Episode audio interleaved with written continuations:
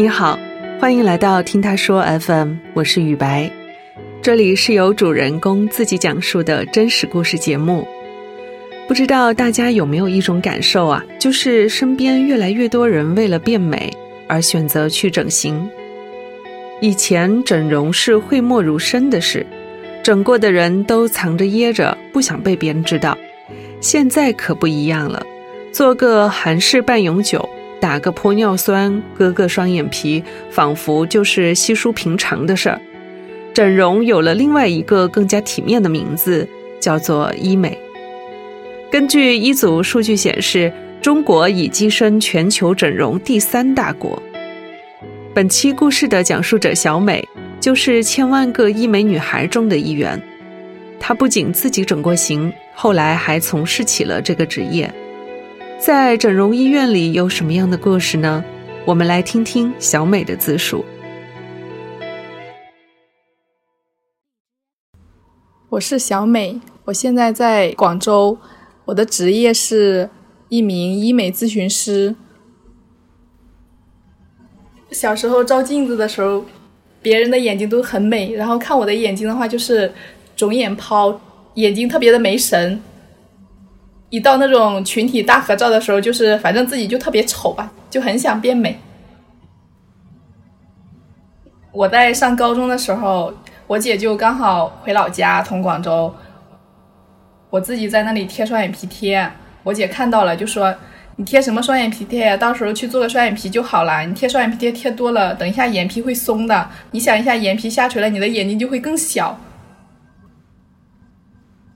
当时的时候觉得整形可能就是应该会离我特别特别的远，一直会想着啊，等我有钱了我去做整形。我没想到就是我在大一的下半学期，然后我姐就直接带我去做双眼皮了。因为我很无条件的相信我姐，我姐一说带我去做双眼皮，我就开心的飞起，根本就压根脑子里都没考虑过这种风险这个事情。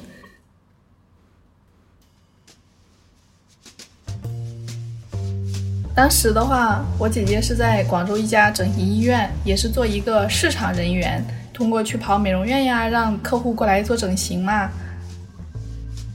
那工资可能也不是很高。后面的话，他就想说，我自己创业，如果说我带客户，我直接去跟医院合作，那就是直接可能分成比例就会很高嘛。一个医院找到他，就看中他这边的资源，就跟他说打板。打板的话，就是说医院可以拿我的照片去做宣传，可以理解为把我当成一个小白鼠了吧。但是的话，我还是挺开心的。反正那个时候我是大一，是个学生嘛，我也没钱，都是我姐出的。我当时的话，可能就觉得啊，一千块钱好贵呀，好多呀。然后，但是我姐就说，这一千块钱算什么？然后我当时就提了一句，我说。做双眼皮痛不痛啊？我好好像有点怕怕的。然后我姐说，现在双眼皮百分之八十的人都在做了，有什么好怕的？我姐就这一句话，我就一点顾虑都没有了，就放心的就去了。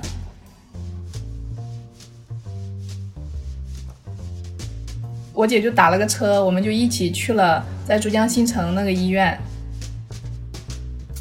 去的话，那个医院的话，就是跟我想象的不一样。正常的话，我以为就是像就是在路边的。结果那个是在一个很高端的一个大厦里面，里面也不是说特别大。猛地进到那个医院之后呢，就见到那个老板娘穿的特别的光鲜亮丽，就好像是那种明星在走红毯一样。但是跟明星不一样的是，她的眼睛会大的特别的夸张，就是让你一看感觉特别特别的假。包括鼻子也是高的，就像那种，嗯，人家说的那个《阿凡达》里面那个鼻子。当时那个老板娘的话，说实话，她整的我并不是太喜欢。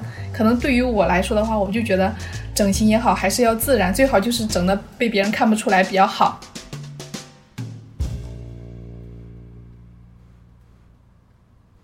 当时的话，可能还是会比较懵吧，一切就是按照。呃，医院给我的流程去走嘛。医生在给我面诊的时候有去设计嘛，问我想要什么样的，我没有去说自己想要什么样的，我只是告诉医生，我说你尽量给我做自然的就好了。当时他就建议我做最先进的一个三点埋线法，算是有三个小创口的那一种，他放了线进去。当时去手术室的话，说实话就是紧张害怕，也不知道痛不痛啊。我还是讲一直在跟我姐说，让她跟我一起进去，抓着我的手，但是人家医生不给进去嘛。进去之后呢，就是他会有一个医助，医助的话就一直抓着我的手给我安慰呀，然后问我痛不痛啊，就关心我呀。那个时候就心就放下来了嘛。然后操作过程的话，就是我会以为是打全麻的，就可能我睡着了，醒来一下子就变美了，可能看的电视剧那种。结果呢，原来双眼皮就是打了个局麻，打麻药的那一刻痛的，然后但是操作的过程都是不痛的。打完之后，医生会让你一直做起来，一直在调整。人家说做双眼皮就是其实不是说单纯的划一刀，更多的是做的双眼皮的一个神韵。当时的话是不懂的，感觉医生一直让我起来，一直让我起来，头又晕晕的，还挺烦的感觉。后面做完以后的话，眼睛是盖着纱布的，我姐就带我回去了嘛。回去的路上的话，反正。挺开心的，就觉得自己反正后面应该就变美了。大概十点左右的时候，麻药就退了，就开始很痛，然后我还吃了止痛药。那一个晚上就是翻来覆去的睡不着，第二天就好多了。这个双眼皮做完以后呢，是七天拆纱布，我是可以掀开看一点的。我当时还拍了照片留念。不然我以后再也看不到自己以前的样子了。就是它一天会比一天好，越来越消肿以后，那双眼皮就很自然，很好看，确实是自己心目中所期待的那种自然款的双眼皮。反正就是觉得自己肯定是美了美了那种感觉。其实我内心还是很向往，成为一种辣妹的那种风格的。所以在我觉得自己变美了以后，我会穿比较露脐的呀，或者是短裤呀。根本就不在乎别人的看法，一点都不 care 了。这个双眼皮的话，因为我做的是微创的，但是埋线手术的话，说实话并不是适合每一个人的，要么是医生的技术问题，要么是我的眼睛本身就不适合去做这个埋线。所以在过了半年以后，双眼皮就是它内眼角那里的那个线，它就崩开了。崩开的话，就直接那个双眼皮褶皱就没了。所以我就。又选择就是重新又去做双眼皮了。第二次做的是比第一次更厉害一点的，是因为它这个是全切的。第二次做完双眼皮，当天晚上是真的痛的，不仅睡不着觉，就是那种撕心裂肺的痛，就心里想着我为了美嘛，受这一次罪也是值得的。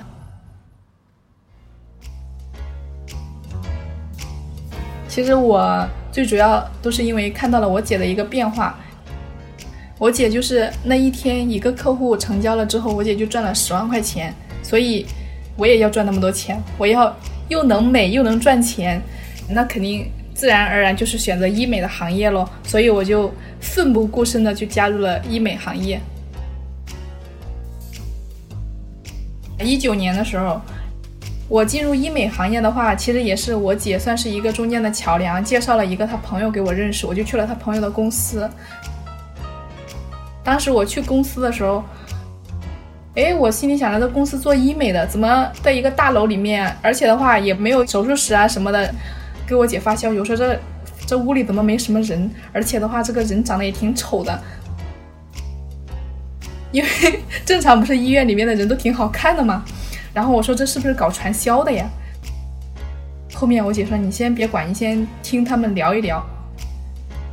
后面我才清楚，哦，原来这个这个世界上还存在这样的一种合作关系，就是说我们公司是和美容院合作，美容院自己开了一家整形医院，然后我们公司算是一个渠道，就是说我们公司负责把韩国的技术，把韩国医生请过来。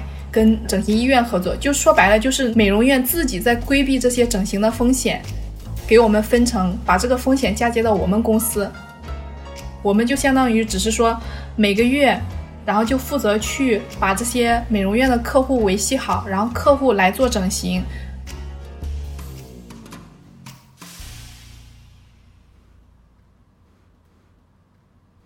因为当时的话，我们公司做的是那种轻医美，会涉及到打玻尿酸呀、填充啊、去皱啊这些。就是他们告诉我，美容院的客户大部分都是三十岁到五十岁的嘛。当时令我印象最深刻的就是一个六十七岁的阿姨，我们都叫她红姨。她每年都会拿二十万出来去处理自己脸上的一些纹路，只是做一个去皱哦。我是觉得，妈呀，人家这钱像大风刮来的一样。年龄这么大了，怎么还来做整形？而且还花这么多钱，只是为了让自己的皱纹少那么一丢丢，我都会觉得替他感觉这个钱花的不值，不值得。其实做完以后呢，对于他本身来说的话，就是在他视觉年龄上面看起来倒也没有说年轻很多，因为他只是纹路嘛，那脸下垂的法令纹什么还是一样很重嘛。但是你说年轻几岁倒也没有。客户就是觉得自己变年轻了呀。后面跟他沟通的话才知道，因为他是广东本地的嘛。因为广东本地的话可能会比较信风水学一点，有鱼尾纹或者抬头纹呐，就是夫妻感情会不好呀，包括孩子女的运势会不好呀。所以最主要还是风水学，其次是才是变美。但是我们私下的话可能会觉得，哎，确实他那个脸太松了，太老了，确实没有必要再去纹路。你说如果花这么多钱，确实能让你就是改头换面的话，我觉得还能理解。但是站在他们的角度的话，可能就是觉得我就不要改头换面，我就是想让自己年轻一点点就 OK 了。后面又接触一个小姐姐。她当时一九年的时候是二十八岁，她的话就是可能就是在银行上班的一个小职员，可能也就存了那个十几万块钱吧。来了之后，他说他就想变美，还没有谈过男朋友，还是个处女。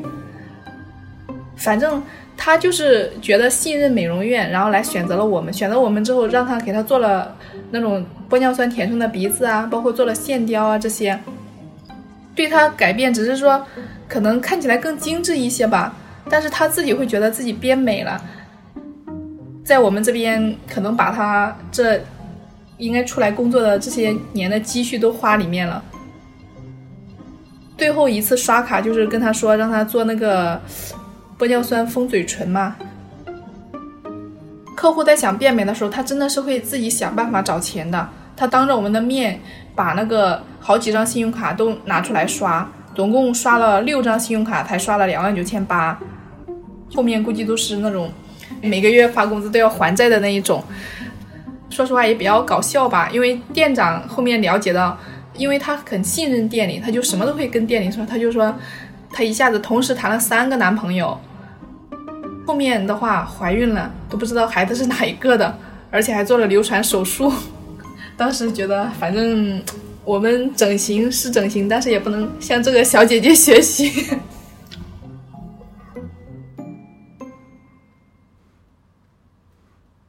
我在这个公司的话是待了一年的时间，这一年的话，说实话，当时进来就是个小白，什么都不懂。可能刚出来社会的话，就会觉得工资低是一方面，最主要是要学习一些东西嘛。那我在那里的话，最主要就是打打杂，可能最多的帮顾客敷敷面膜呀，然后。问一下他痛不痛啊？就那种那个医助做的那些工作，我就觉得我内心是有想法的，我一定要跳出去。后面我就跳到了一家整形医院，因为我觉得这种直接的整形医院应该会更比较锻炼人。这个整形医院的话是做了在广州的 CBD，然后我就心里想着，反正自己是带着梦想来广州的嘛，我一定要闯出一片天地。结果后面的话就发生了一件很不好的事情。说实话，我们医院的资质啊，包括医生的资质啊，什么都是齐全的。但是有时候怎么说呢？手术肯定它多多少少还是会有一些风险的。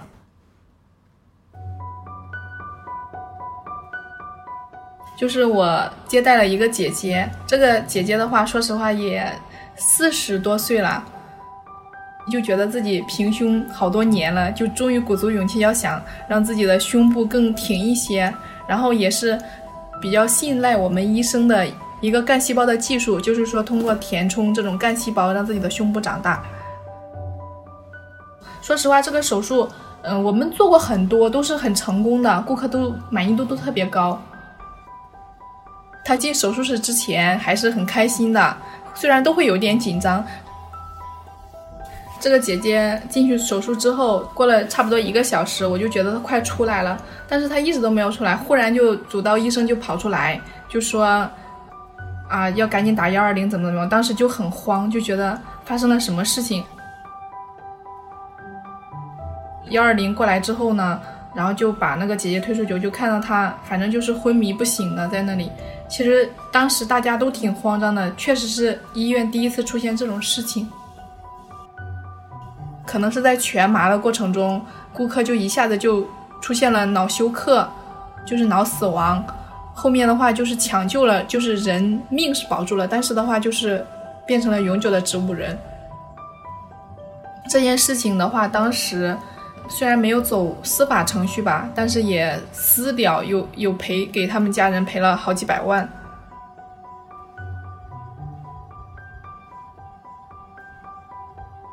其实并不是在手术过程中出的意外，都是在全麻的过程中出的意外。比如说，你早上因为多喝了一口水，多吃了一粒米，都有可能会要了一个人的命。其实具体原因的话，后面也有去调查，但是都没有调查出来。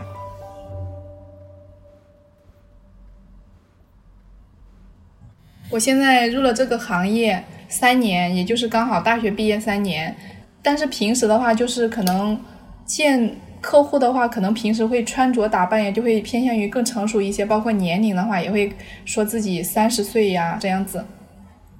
如果说别人一听到我二十几岁，就是一下子会觉得我就是个小屁孩，人家不愿意听我多说的。所以你一定要塑造自己，就是很有经验。刚踏入那个公司的时候，有做这些填充，当然也是免费的，我们老板愿意免费给我做的，掏钱的我是不会做的。后面就有做过下巴填充，后面的话就是有两年的时间都没有再动过这些东西了。现在的话就是觉得人嘛，自信是最主要的。其实整形这个东西，确实怎么说呢？就是我接受不了一部分人，就是本身可能。哎，眼睛都已经是双眼皮了呀，或者鼻子都挺高了呀，只是单纯的去追求一些市面上比较流行的什么网红脸呀，包括什么处女脸呀，去整。其实这些我是不太赞成的。但是整形其实会给有一部分先天有缺陷的人，确实是带去了很多好处的。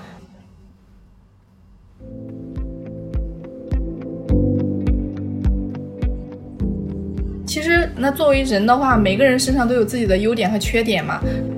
但是，只是说，如果说你有一个更好的容貌的话，再加上你的智慧，那加起来就是王炸。因为毕竟别人第一眼看到你，只会看到你的脸，并不会看到你脑子里的智慧。你对整形有什么样的看法呢？你会为了变美而去尝试医美吗？欢迎在评论区跟我们留言。